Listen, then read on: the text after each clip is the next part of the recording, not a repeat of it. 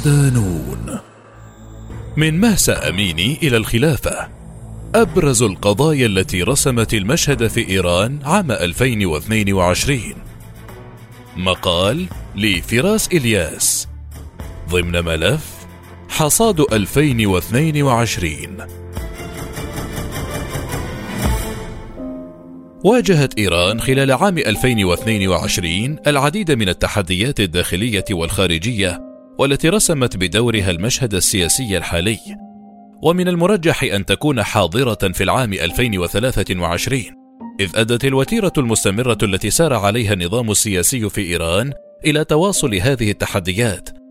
فمنذ نجاح الثورة الإسلامية عام 1979 وحتى اللحظة ما زالت إيران تواجه الملفات ذاتها التي حرص النظام على تحويلها إلى مداخل أيديولوجية من أجل ترسيخ شرعيته.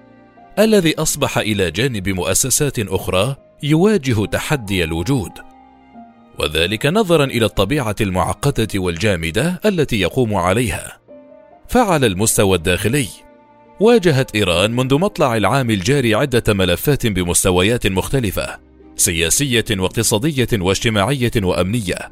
فعلى المستوى السياسي مع استمرار عدم استقرار الحالة الصحية للمرشد الأعلى الإيراني علي خامنئي أخذت قضية خلافته تثير العديد من الحساسيات في الداخل الإيراني وتحديدا حول ماهية المرشح الذي سيخلفه وارتبط بهذه الحالة تصاعد حالة الإقصاء السياسي داخل مؤسسات النظام ما أثار بدوره الهويات الفرعية غير الفارسية والتي بدأت تطالب بمزيد من الاستحقاقات السياسية. أما على صعيد الملف الاقتصادي فقد أدى استمرار عقوبات الضغوط القصوى الأمريكية بعد أربع سنوات تقريبا على انسحاب الولايات المتحدة من الاتفاق النووي في مايو أيار 2018 إلى مزيد من الاستنزافات الاقتصادية التي عانت منها إيران وتحديدا على مستوى ارتفاع نسب التضخم والبطالة ورفع الدعم الحكومي إلى جانب فقدان العملة الإيرانية لستين بالمئة من قيمتها النقدية أمام الدولار الأمريكي ما أدى إلى انخفاض القوة الشرائية للمواطن الإيراني. في حين كان الملف الاجتماعي أكثر الملفات حضورا خلال العام الجاري فإلى جانب تصاعد المطالبات بمزيد من الحريات السياسية في إيران والتي قابلتها حكومة الرئيس إبراهيم رئيسي بمزيد من التشدد. جاءت قضية إلزامية الحجاب التي ترجمت على شكل احتجاجات شعبية على خلفية مقتل المواطنة الكردية الإيرانية مهسا أميني. بعد تعنيفها من قبل شرطة الأخلاق الإيرانية لتمثل مدخلا مهما لترجمة جميع المظالم الاجتماعية على شكل حراك شعبي يرفع شعارات سياسية تطالب بإسقاط النظام. وبدوره لم يكن الملف الأمني بعيدا عن الأحداث خلال هذا العام. فرغم السطوة الأمنية التي رسخها الحرس الثوري في الداخل الإيراني إلا أن إيران شهدت خلال هذا العام العديد من الخروقات الأمنية والاستخباراتية سواء على صعيد الاستهداف المستمر للمنشآت والمواقع النووية الإيرانية أو على مستوى الاغتيالات المستمرة التي طالت العديد من العناصر الأمنية العاملة في برامج الصناعات الدفاعية الخاصة بتطوير الصواريخ البالستية والطائرات المسيرة. فضلا عن التغيرات المستمرة داخل الأجهزة الاستخباراتية الإيرانية ما كشف بدوره عمق الأزمة الأمنية التي واجهتها إيران هذا العام. أما على المستوى الخارجي فقد وجدت إيران نفسها أمام عدة ملفات ساهمت في بروزها البيئة المحيطة بها. إلى جانب تلك التي أنتجت أدوارها في المنطقة فعلى صعيد العلاقات الأمريكية الإيرانية لم تشهد أي تطور جديد. رغم ثمان جولات من محادثات فيينا الهادفة لإعادة إحياء الاتفاق النووي كما استمرت التوترات بين إيران وآذربيجان على خلفية نجاحها في استرداد إقليم ناغاروني قرباغ عام 2020 إلى جانب خلافات مماثلة مع حركة طالبان في أفغانستان. وفي الصعيد ذاته أيضا شهد العام الجاري قيام إيران بشن هجمات صاروخية على إقليم كردستان العراق بحجة ملاحقة عناصر المعارضة الكردية الإيرانية التي تتهمها طهران بدعم الاحتجاجات في الداخل الإيراني إلى جانب انغماسها الكبير في الحرب الأوكرانية عبر الدعم العسكري والاستشاري الذي قدمته لروسيا. كما شهد هذا العام استمرار الهجمات الإسرائيلية على المواقع التي تتواجد فيها القوات الإيرانية في سوريا إلى جانب توقف جولات الحوار الإقليمي مع السعودية في بغداد وبروز الدعوات التي تطالب بإعادة تقييم العلاقات مع الصين على خلفية القمة العربية الصينية التي عقدت في الرياض مؤخرا. يحاول هذا التقرير رصد أبرز الملفات التي واجهتها إيران خلال العام 2022 والكيفية التي تعاطت بها طهران معها والدور الذي يمكن أن تؤديه تلك الملفات في تشكيل أحداث عام 2023 الملفات الداخلية شكلت الملفات الداخلية العنوان الرئيسي في الحدث الإيراني لهذا العام وهو ما أجبر إيران على تسكين العديد من الملفات الخارجية من أجل معالجة التحدي الداخلي الذي بدأ يواجهه النظام إذ برزت العديد من الملفات الداخلية على السطح وعلى مستويات عديدة أهمها الملف السياسي. أولاً أزمة الخلافة. إلى جانب التداعيات السياسية التي يمكن أن تفرضها وفاة المرشد الأعلى الإيراني علي خامنئي في أي لحظة، فإن الخشية تزداد يوما بعد آخر بسبب حالة عدم اليقين التي تمر بها إيران اليوم. إذ لم تتضح حتى اللحظة ملامح المشهد القادم في إيران ومن هو المرشح الأوفر حظا لخلافة خامنئي حيث إن الظروف التي تمر بها إيران اليوم تختلف عن الظروف التي ترافقت مع وفاة الخميني مؤسس الجمهورية الإسلامية سواء على مستوى التحديات الداخلية أو الخارجية أو على مستوى شرعية النظام السياسي. إذ من المتوقع أن تكون هناك تقاليد سياسية ستلعب دورها في حالة خلو منصب المرشد الأعلى، فإيران كغيرها من الدول التي تحكمها أنظمة استبدادية، سيؤدي فيها القائد والنخبة السياسية دورا مهما في عملية الانتقال السياسي، خصوصا أن هناك تداخلا مهما بين مؤسسات النظام من حيث العلاقة الزبائنية ووحدة المصير. إذ تلعب العديد من المؤسسات الإيرانية دورا مهما في تهيئة الأرضية الملائمة للمرشد القادم حتى لو توفي خامنئي دون أن يحدد بديلا له وأبرزها مكتب المرشد الأعلى والحرس الثوري والمؤسسات الاقتصادية والدينية.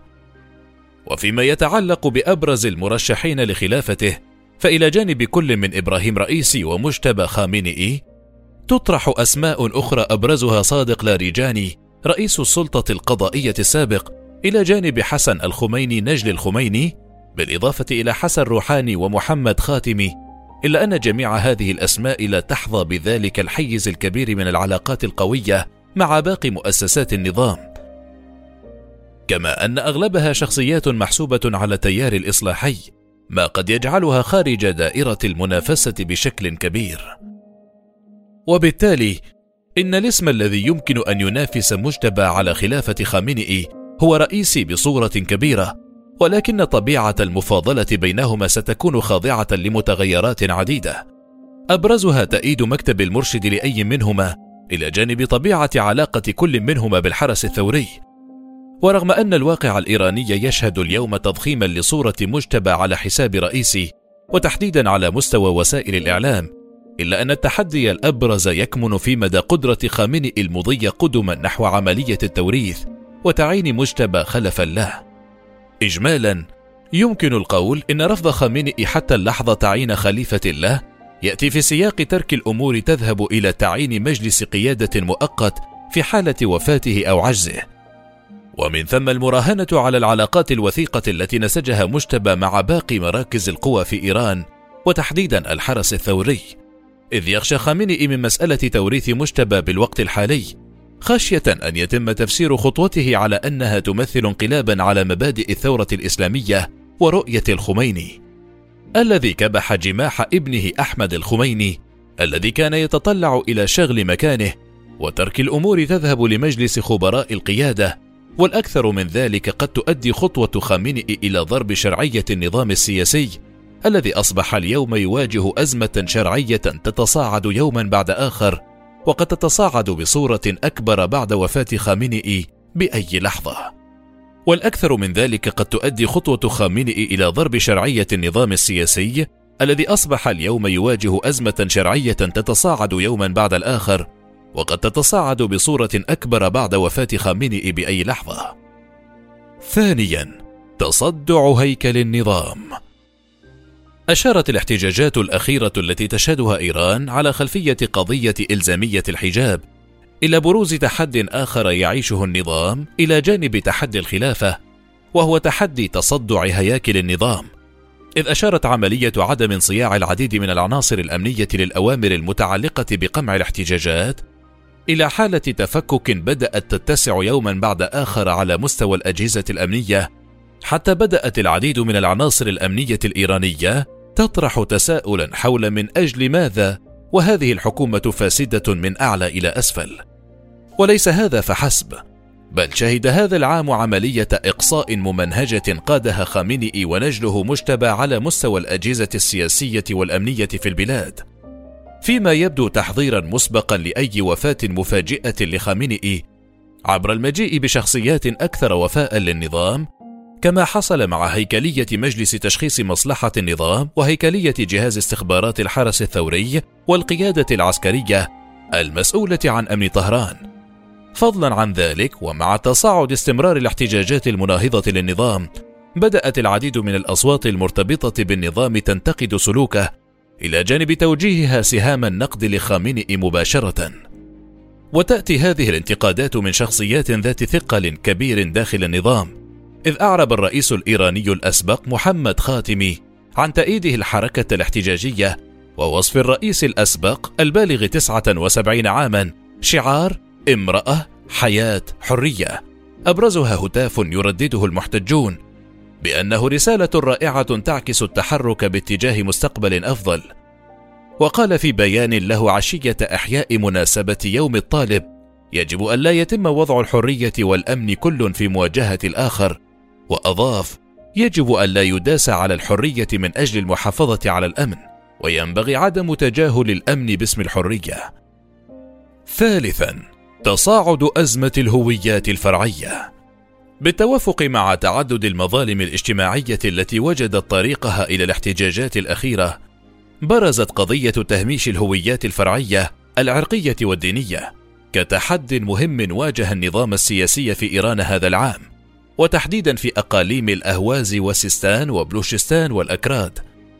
ففي سبتمبر أيلول الماضي وبعد خطبة ألقاها عبد الحميد مولوي إمام أهل السنة في محافظة سيستان بلوشستان خرج المتظاهرون إلى الشوارع وفتحت عليهم قوات الأمن الإيرانية النار وأوقعت بينهم عشرات القتلى فيما عرف باسم الجمعة الدامية. وفي خطبه اللاحقة طالب الإمام بتقديم المسؤولين عن قتل المحتجين في زهدان إلى العدالة. ولفت عبد الحميد إلى أن المرشد الأعلى الإيراني علي خامنئي شدد على ضرورة تهميشه وتشويه سمعته وتابع إمام أهل السنة في إيران. لقد سئمنا التمييز والضغوط والفقر بعد أربعة وأربعين عاما. لا تسجنون ولا تضربوا الناس. الشعب جائع. اجلسوا معهم واسمعوا كلامهم. ووجه عبد الحميد كلمته إلى كبار المسؤولين الإيرانيين قائلا إن الشعب هو الذي يقودني أنا وأنت إلى زمام الحكم. مردفا يجب على الحاكم أن يعترف بأخطائه ويحل القضايا عبر الحوار والمنطق وإلا فإن قتل وضرب الناس واتهامهم بالحرابة لن يعالج المشاكل. إن تصاعد حدة الأزمة بين الهويات الفرعية غير الفارسية والنظام هذا العام كشف عنه امتداد حدة الاحتجاجات إلى أغلب الأقاليم التي تقطنها قوميات غير فارسية، وهي لحظة سياسية بدأ يدرك فيها النظام أن التركيز على القبضة الأمنية سيكلفه الكثير، وهو ما ترجمته المواجهات المسلحة التي انطلقت في أغلب هذه الأقاليم، والتي أوقعت العديد من القتلى والجرحى في صفوف عناصر الباسيج والحرس الثوري.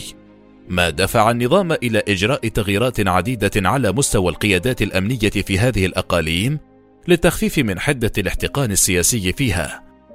فإلى جانب قضية إلزامية الحجاب عمل النظام السياسي في إيران على تفريس هذه الأقاليم ثقافيا واجتماعيا بتغيير الأسماء العربية للمدن والقرى والأنهار إلى أسماء فارسية كما اعتمد سياسة التهميش والإقصاء على مستوى التمثيل السياسي والتنمية ويضاف إلى ذلك التهجير والتغيير الديمغرافي عبر تقليص مساحة المحافظات التي تقطنها قوميات غير فارسية وإلحاق أجزاء منها بالمحافظات الفارسية وهو ما أوجد بدوره أكثر من سبب لالتحاق هذه الأقاليم بالاحتجاجات الأخيرة التي تشهدها إيران.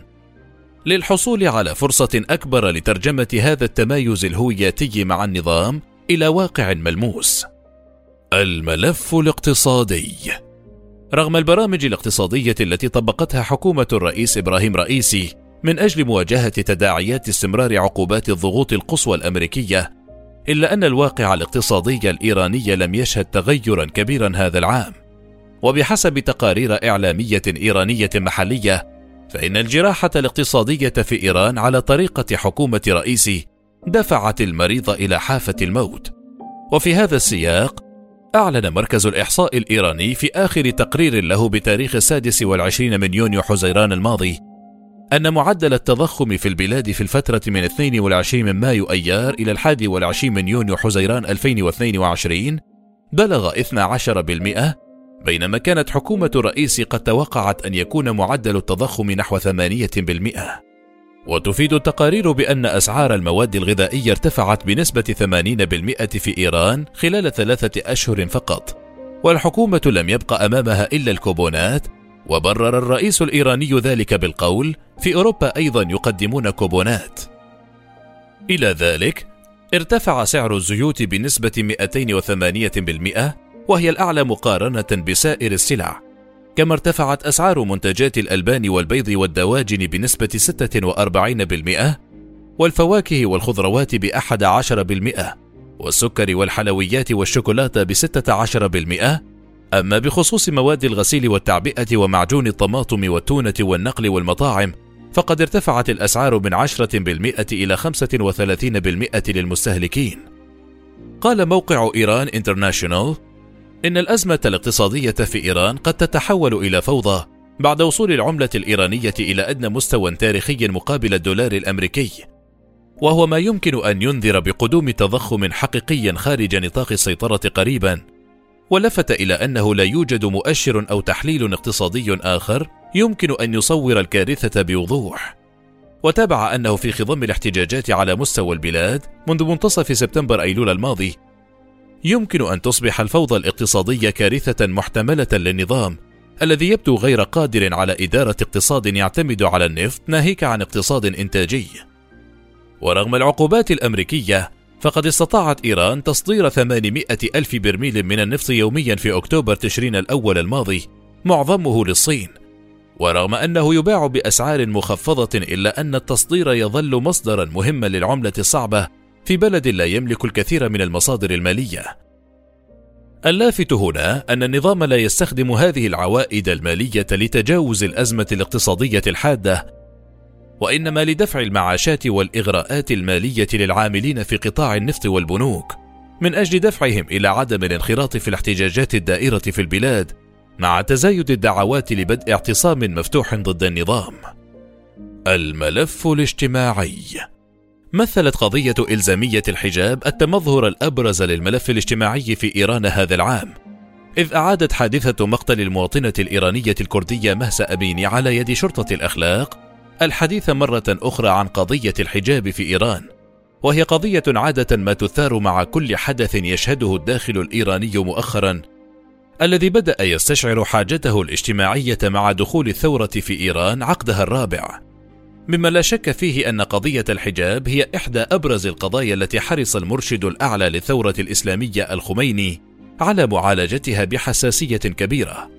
بل كان حريصا على عدم إثارة هذه القضية في الفضاء العام لما لذلك من تداعيات خطيرة على الجمهورية فالتداخل الكبير بين السياسي والاجتماعي وحرص المرشد الأعلى الإيراني علي خامنئي على التقليل من شأن هذه القضية جعل المرأة الإيرانية أحد أبرز معارض هذا النظام.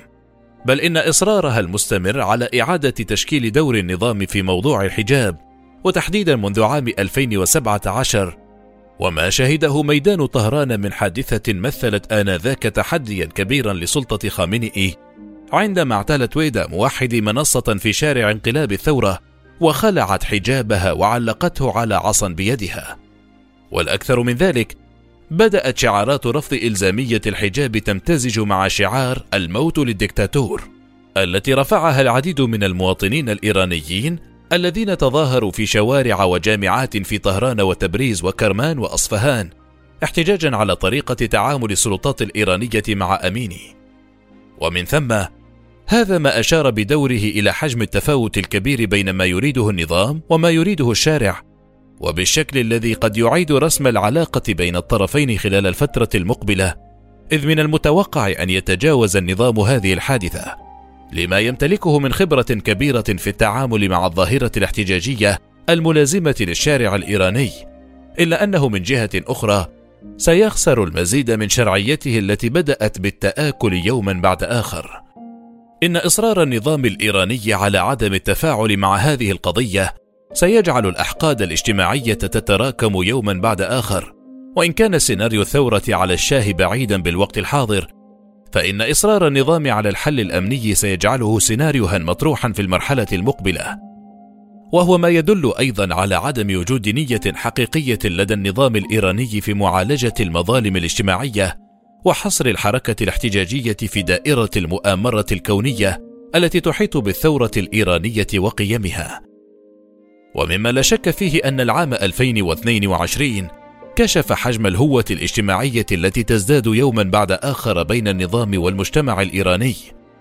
فالمسألة اليوم لم تعد قاصرة على موضوع الحجاب وإنما بدأت تتعداها لمطالب أخرى تتمثل بتوسيع الحريات الاجتماعية والاقتصادية وفسح المجال لتغييرات سياسية تمس بعضها جوهر النظام. إذ ظهرت في الأسابيع الماضية دعوات صريحة من قبل العديد من التيارات السياسية والاجتماعية التي بدأت تطالب بتنظيم استفتاء شعبي على شرعية النظام. ما يجعل النظام الإيراني والحرس الثوري أمام تحديات حقيقية. فعملية التغيير في الأنظمة الجامدة هي عملية صعبة لكنها ليست مستحيلة.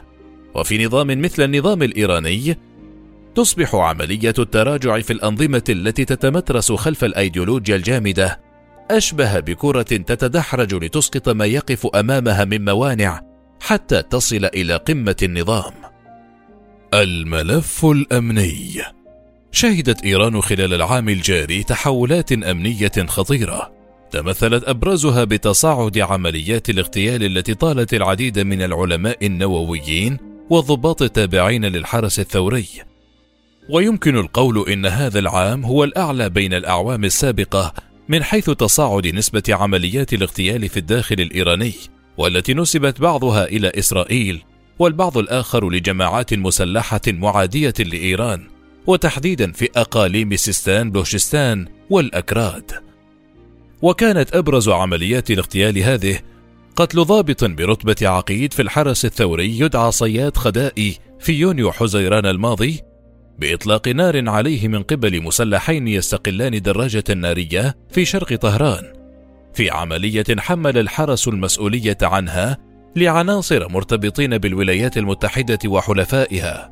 كما أفادت وسائل إعلام إيرانية بمقتل أحد عناصر الحرس الثوري ويدعى رضا داستاني في يوم الثامن والعشرين من نوفمبر تشرين الثاني في أصفهان وسط إيران برصاص مجهولين.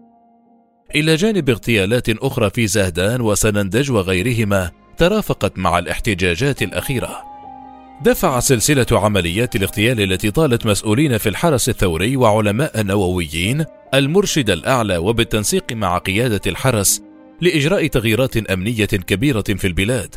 وتمثلت أبرز هذه التغييرات إقالة حسين طائب رئيس جهاز استخبارات الحرس الثوري وتعيين العميد محمد كاظمي بديلا عنه. ويعتقد البعض أن الإقالة ناجمة عن فشل الحرس في مواجهة هذه الاغتيالات المنسوبة إلى إسرائيل.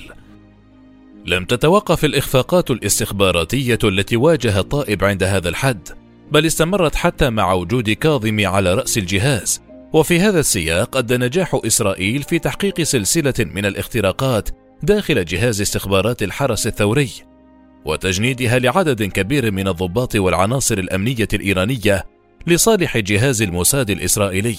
إلى كشف جزء واسع من قاعدة بيانات الحرس الثوري في الداخل والخارج هذا فضلا عن الحصول على معلومات حساسة عن المواقع النووية والبرامج الصاروخية ما رسخ قناعة بأن الوضع الأمني في إيران أصبح مكشوفا للداخل والخارج ولعل تصاعد أعداد القتلى في صفوف عناصر البسيج جراء الاحتجاجات الأخيرة كشف حجم الضعف الأمني الذي يعتري الأجهزة الأمنية في إيران. الملفات الخارجية. إلى جانب الملفات الداخلية، لم تكن الملفات الخارجية بعيدة عن الاهتمام الإيراني، فقد شهد العام 2022 العديد من الملفات التي كانت حاضرة في أجندات السياسة. فقد شهد العام 2022 العديد من الملفات التي كانت حاضرة في أجندات السياسة الخارجية الإيرانية. استمرار حالة المد والجزر مع الولايات المتحدة. مثلت عملية توقف المحادثات النووية في فيينا الخاصة بإعادة إحياء الاتفاق النووي بين إيران والقوى الكبرى إلى جانب فشل المحادثات غير المباشرة التي جمعت طهران وواشنطن في الدوحة الحدث الأبرز في مسار العلاقات الأمريكية الإيرانية خلال العام 2022 فالإصرار الإيراني على تضمين الاتفاق النووي التزامات تعاقدية تجبر الولايات المتحدة على التعهد بعد الانسحاب من الاتفاق مستقبلا إلى جانب رفع كامل للعقوبات المفروضة على إيران وهو ما رفضته الولايات المتحدة أدى إلى وصول العلاقات بين الطرفين إلى الطريق المسدود بل زاد من تعقيد هذه العلاقات اتهام إيران للولايات المتحدة بدعم الاحتجاجات الحالية مقابل تنديد أمريكي بالدور الإيراني في الحرب الأوكرانية. مما لا شك فيه أن لكل من طهران وواشنطن رؤية مختلفة لطبيعة أدوار كل منهما. ليس فيما يتعلق بالاتفاق النووي والعلاقات الثنائية فحسب بل بمجمل أدوارهما بالشرق الأوسط وتحديدا في العراق ولبنان. ففي الوقت الذي تعقدت فيه العلاقات الثنائية أظهر كلاهما من جهة أخرى توافقا هشا حيال بعض القضايا الإقليمية. إذ دعم كل منهما تشكيل الحكومة العراقية بقيادة محمد شياع السوداني كما دعم اتفاق ترسيم الحدود البحرية بين لبنان وإسرائيل وهو ما يشير إلى أن كلا الطرفين يريدان الإبقاء على قواعد الاشتباك كما هي للحفاظ على فرص العودة إلى الاتفاق النووي من جديد العام القادم. الخلاف مع أذربيجان. شهدت العلاقات بين إيران وأذربيجان توترات حادة في أكتوبر تشرين الأول 2021 ومع ذلك سعى البلدان لاحقا إلى تخفيف هذه التوترات وإدارة الخلافات بينهما. ففي السادس والعشرين من يناير كانون الثاني 2022 زار وزير الدفاع الأذربيجاني ذاكر حسنوف طهران والتقى بنظيره الإيراني محمد رضا أشتياني وكذلك الرئيس إبراهيم رئيسي. إلا أن التوتر عاد مجددا حيث أجرت قوات أذربيجانية يوم الثاني من نوفمبر تشرين الثاني 2022 مناورات عسكرية قرب الحدود مع إيران. ردا على إطلاق الحرس الثوري في منتصف أكتوبر تشرين الأول الماضي مناورات عسكرية واسعة النطاق على طول حدود البلاد مع أذربيجان.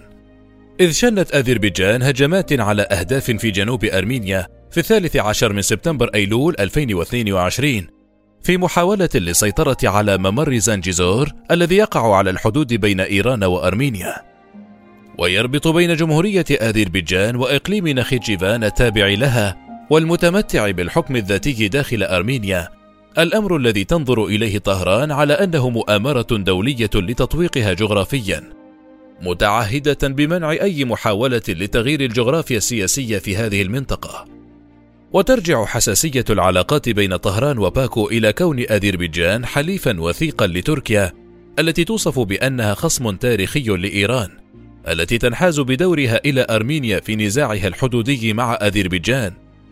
كما تخشى طهران من أن تستعمل إسرائيل الأراضي الأذربيجانية في هجوم محتمل ضدها لا سيما أن تل أبيب هي المورد الرئيسي للأسلحة إلى باكو.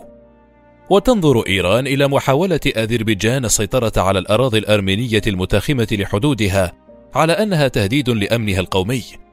خصوصا أن باكو تعتزم استغلالها من أجل إقامة ممر يصل إلى جيبها نخيتشيفان ومنه إلى تركيا. ويعبر الممر على طول الحدود الأرمينية الإيرانية وهو ما يعني عزل إيران عن أرمينيا. تصدع العلاقات مع طالبان.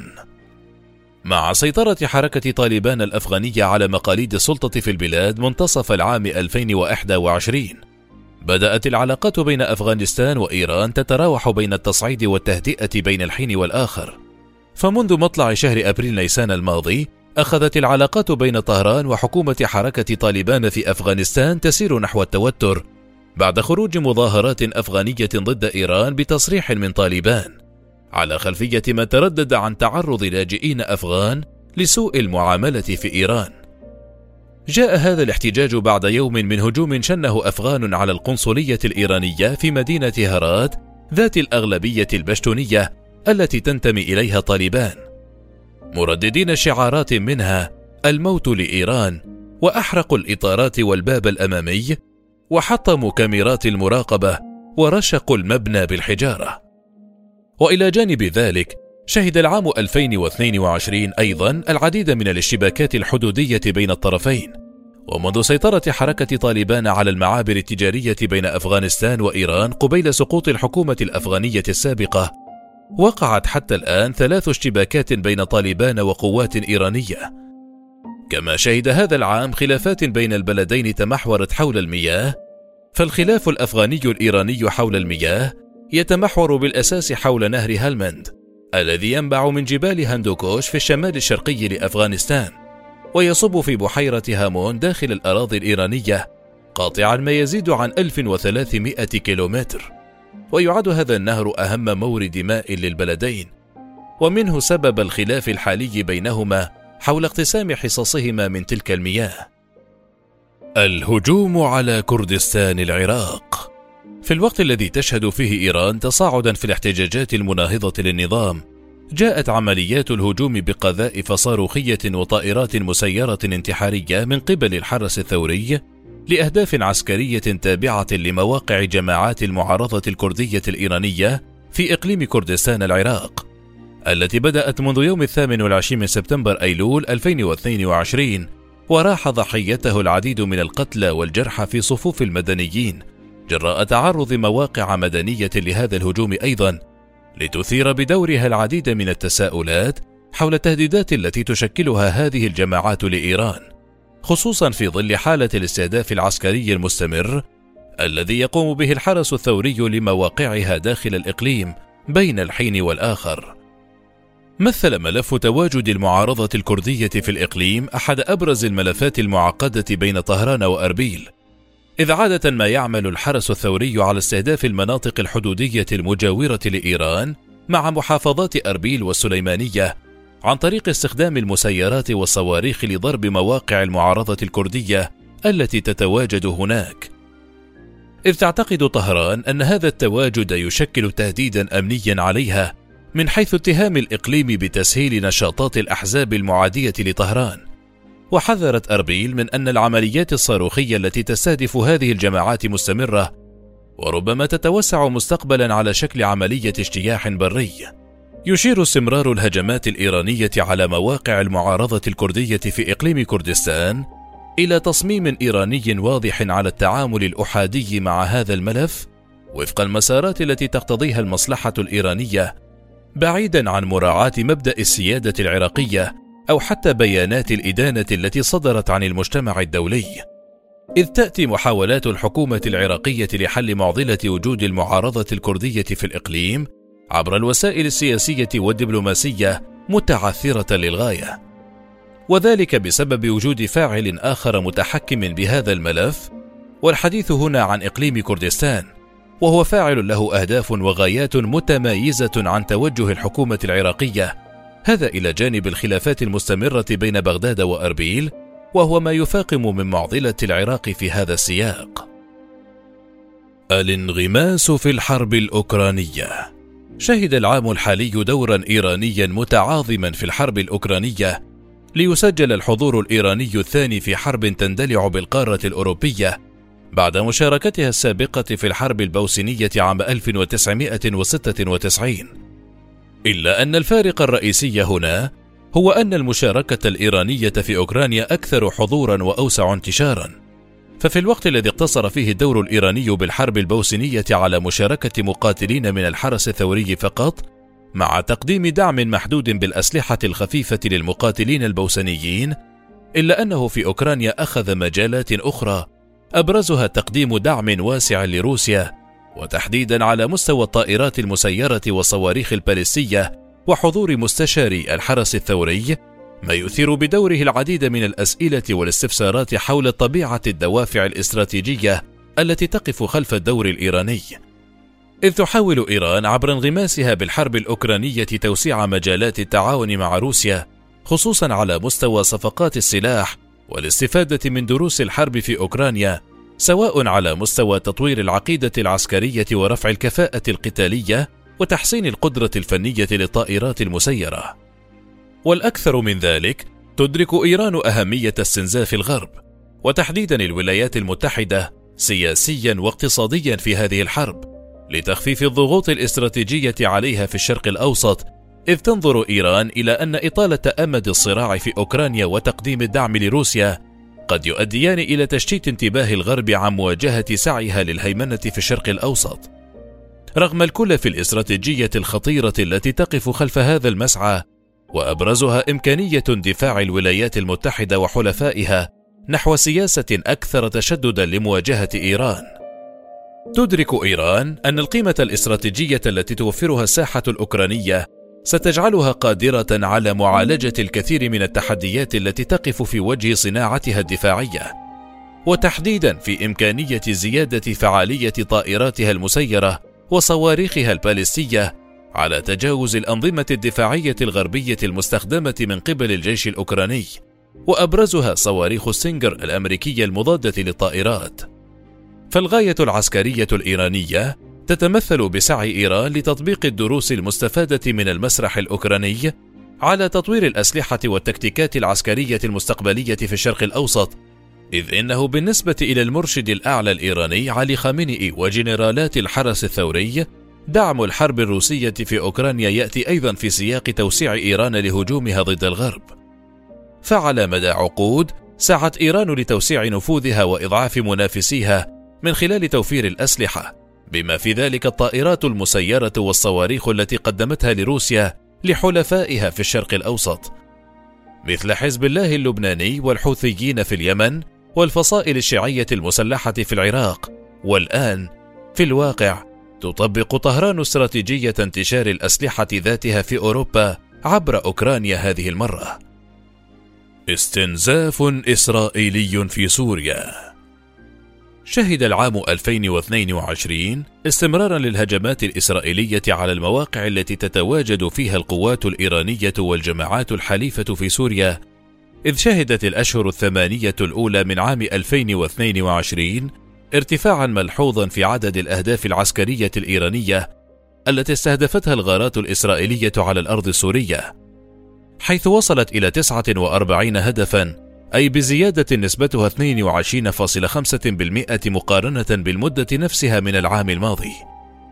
ويأتي هذا الارتفاع الملحوظ في الغارات الجوية الإسرائيلية متناسبا مع تصاعد النشاطات الإيرانية على الأراضي السورية بقيادة فيلق القدس.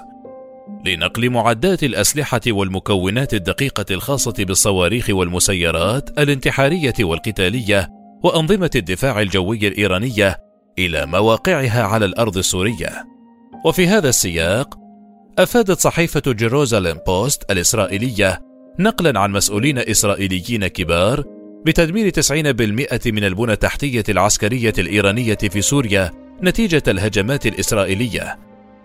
وحسب المسؤولين الذين لم يكشف عن أسمائهم أضافت الصحيفة أن إسرائيل نجحت في الحد بشكل شبه كامل من قدرة طهران على نقل الأسلحة إلى دمشق وتصنيعها هناك. ونقلت الصحيفة عن المسؤولين أنفسهم أن الجيش الإسرائيلي ألحق أضرارا بالغة بمسارات التهريب الإيرانية من البحر والجو وحتى من البر من إيران إلى سوريا مضيفة أن الهجمات أضرت أيضا بقدرة الجيش السوري على إنتاج أسلحة وذخائر. توقف جولات الحوار الإقليمي مع السعودية في نوفمبر تشرين الثاني من العام الجاري أعلنت السعودية بصورة غير مباشرة عن توقف جولات الحوار السعودي الإيراني التي انطلقت بداية العام بوساطة عراقية. قام برعايتها رئيس الحكومة العراقية السابق مصطفى الكاظمي، ورغم محاولة طهران إعادة إحياء مسارات الحوار مع السعودية، عبر الزيارة الأخيرة لرئيس الوزراء العراقي محمد شياع السوداني إلا أن السعودية لم تتفاعل مع هذا المسعى الإيراني حتى الآن بسبب فشل الهدنة في اليمن. ورغم رغبة السودان في استثمار الحوار السعودي الإيراني لكسر حالة عدم الثقة الخليجية والعربية به باعتباره ثمرة تحالف سياسي مقرب من إيران إلا أن إمكانية نجاحه في هذه المهمة ستتوقف على مدى رغبة السعودية في التماهي مع هذا المسعى. حيث سبق أن أعلنت السعودية عن إيقاف جولات الحوار مع إيران مع الساعات الأولى لتولي السودان رئاسة الوزراء خلفا للكاظمي وهذا الرفض السعودي قابله تأكيد عراقي عبر الكلمة التي ألقاها رئيس الجمهورية عبد اللطيف رشيد في القمة العربية الأخيرة في الجزائر. مبديا رغبة العراق في استمرار جهود استضافة المباحثات السعودية الإيرانية.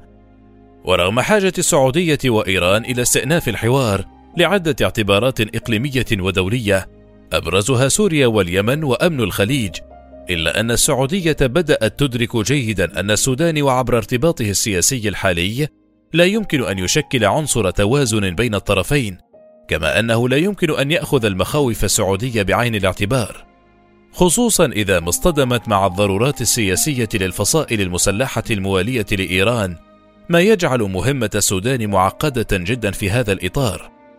ويأتي جزء كبير من هذا التعقيد من حالة عدم الاستقرار السياسي الذي تشهده البلاد.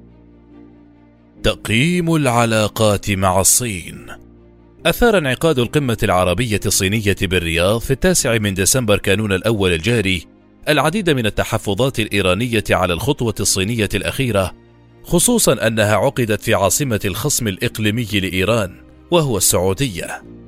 قوبلت هذه الخطوة الصينية بردود أفعال إيرانية متشنجة بدءا من مؤسسة الرئاسة إلى وزارة الخارجية حتى الصحف الإيرانية.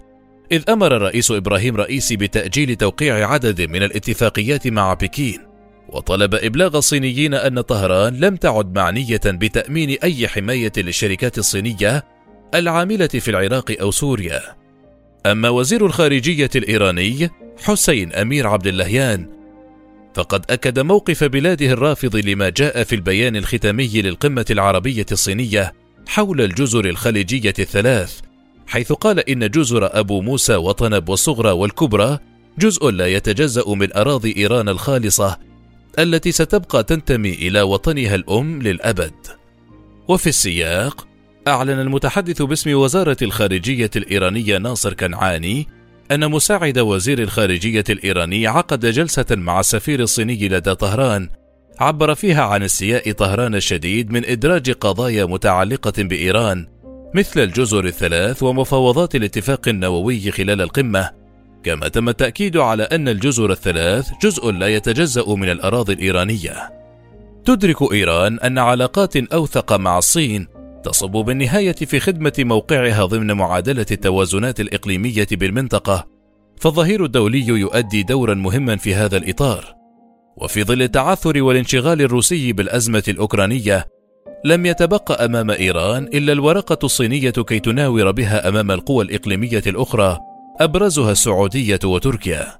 ومن ثم، إن دخول السعودية على خط العلاقات الفاعلة مع الصين إلى جانب الإغراءات الاقتصادية التي يمكن أن تقدمها قد يدفع الصين بالنهاية إلى تقليل التزامها الاستراتيجي بإيران وهو ما يشكل خشية رئيسية لإيران وليس هذا فحسب بل إن إمكانية حصول الصين على بيئة استثمارية أكثر أمانا من إيران التي تواجه الاحتجاجات والعراق الذي يواجه حالة عدم استقرار سياسي وأمني عبر الاستثمار في الدول الخليجية قد يسحب بدوره ممرا اقتصاديا مهما تمكنت من خلاله إيران التحايل على العقوبات الأمريكية طيلة الفترة الماضية. ما يضيف بدوره مزيدا من الضغوط على إيران التي راهنت منذ ثلاث سنوات ماضية على خيار التوجه نحو الشرق كرد فعل مباشر على انسحاب الولايات المتحدة من الاتفاق النووي والعجز الأوروبي على إعادة إحياء الاتفاق من جديد. استنتاجات في ضوء المشهد القادم. بالنظر إلى طبيعة الملفات الداخلية والخارجية التي واجهتها إيران خلال العام 2022 يمكن القول إن المشهد القادم سيشهد استمرارا للكثير منها بمعنى آخر إن النظام السياسي في إيران سيجد نفسه مجبرا على التعاطي مع العديد من هذه الملفات في عام 2023 فاستمرار النظام على ممارسة السياسات ذاتها حيال العديد من الملفات سيجعلها ملفات مرتبطة بهذه السياسات صعودا ونزولا. فهذا النظام يعد من الأنظمة الجامدة غير القادرة على تقديم تنازلات يراها جزءا من شرعيته السياسية وما يدلل على ذلك أن الكثير من الملفات التي تعامل معها النظام خلال العام الجاري هي ملفات مرحلة من عام 2021 وفي هذا السياق أيضا قد تساهم العديد من المتغيرات وأبرزها وفاة خامنئي أو نجاح الاحتجاجات في تغيير المشهد العام في إيران أو حتى في إحداث تغيير في طريقة التعاطي مع الملفات الداخلية والخارجية. فعملية إيقاف عمل شرطة الأخلاق مؤخرا جعلت خامنئي والنظام أمام حالة ضعف مقابل الشعب إلا أنها كشفت من جهة أخرى قدرة النظام التحايل على الأزمات لكسب الوقت ومن ثم إن الفرضية التي تتحدث عن سقوط النظام بفعل الاحتجاجات ستكون أمام تحد حقيقي في العام 2023 فيما لو تمكنت هذه الاحتجاجات فرض المزيد من الضغوط على النظام أو حتى إسقاطه عبر التصعيد في العمل الاحتجاجي. إن التحدي الأبرز الذي يطرح نفسه في العام 2023 يتمثل بطبيعة الدور المقبل للحرس الثوري بالنظر إلى طبيعته الأيديولوجية كقوة حامية للنظام والثورة، حيث إنه من جهة أخرى لاعب رئيسي في المشهد السياسي والاجتماعي والاقتصادي والأمني، بل حتى في الملف الخارجي. ومن ثم إن طبيعة الدور المقبل للحرس ستحدد إلى درجة كبيرة الاتجاه الذي سيسلكه النظام عام 2023 وتحديدا على مستوى التعاطي مع الاحتجاجات المستمرة أو على مستوى العلاقة مع الولايات المتحدة ما يجعل المشهد الإيراني عام 2023 معقدا جدا. إجمالا هناك العديد من السيناريوهات التي تطرح نفسها في العام 2023 أبرزها استمرار الوضع الراهن على ما هو عليه أو نجاح الاحتجاجات في إسقاط النظام أو تمكن النظام من قمع الاحتجاجات. ويعتمد نجاح أي سيناريو على مدى قدرة كل من النظام أو المحتجين على المضي قدما في برنامجه السياسي. ما يجعل مسألة استشراف الوضع في إيران عام 2023 تتصف بدرجة كبيرة من عدم اليقين. وذلك بفعل التعقيد والتداخل الذي تشهدهما الملفات الداخلية والخارجية التي يتعامل معها النظام.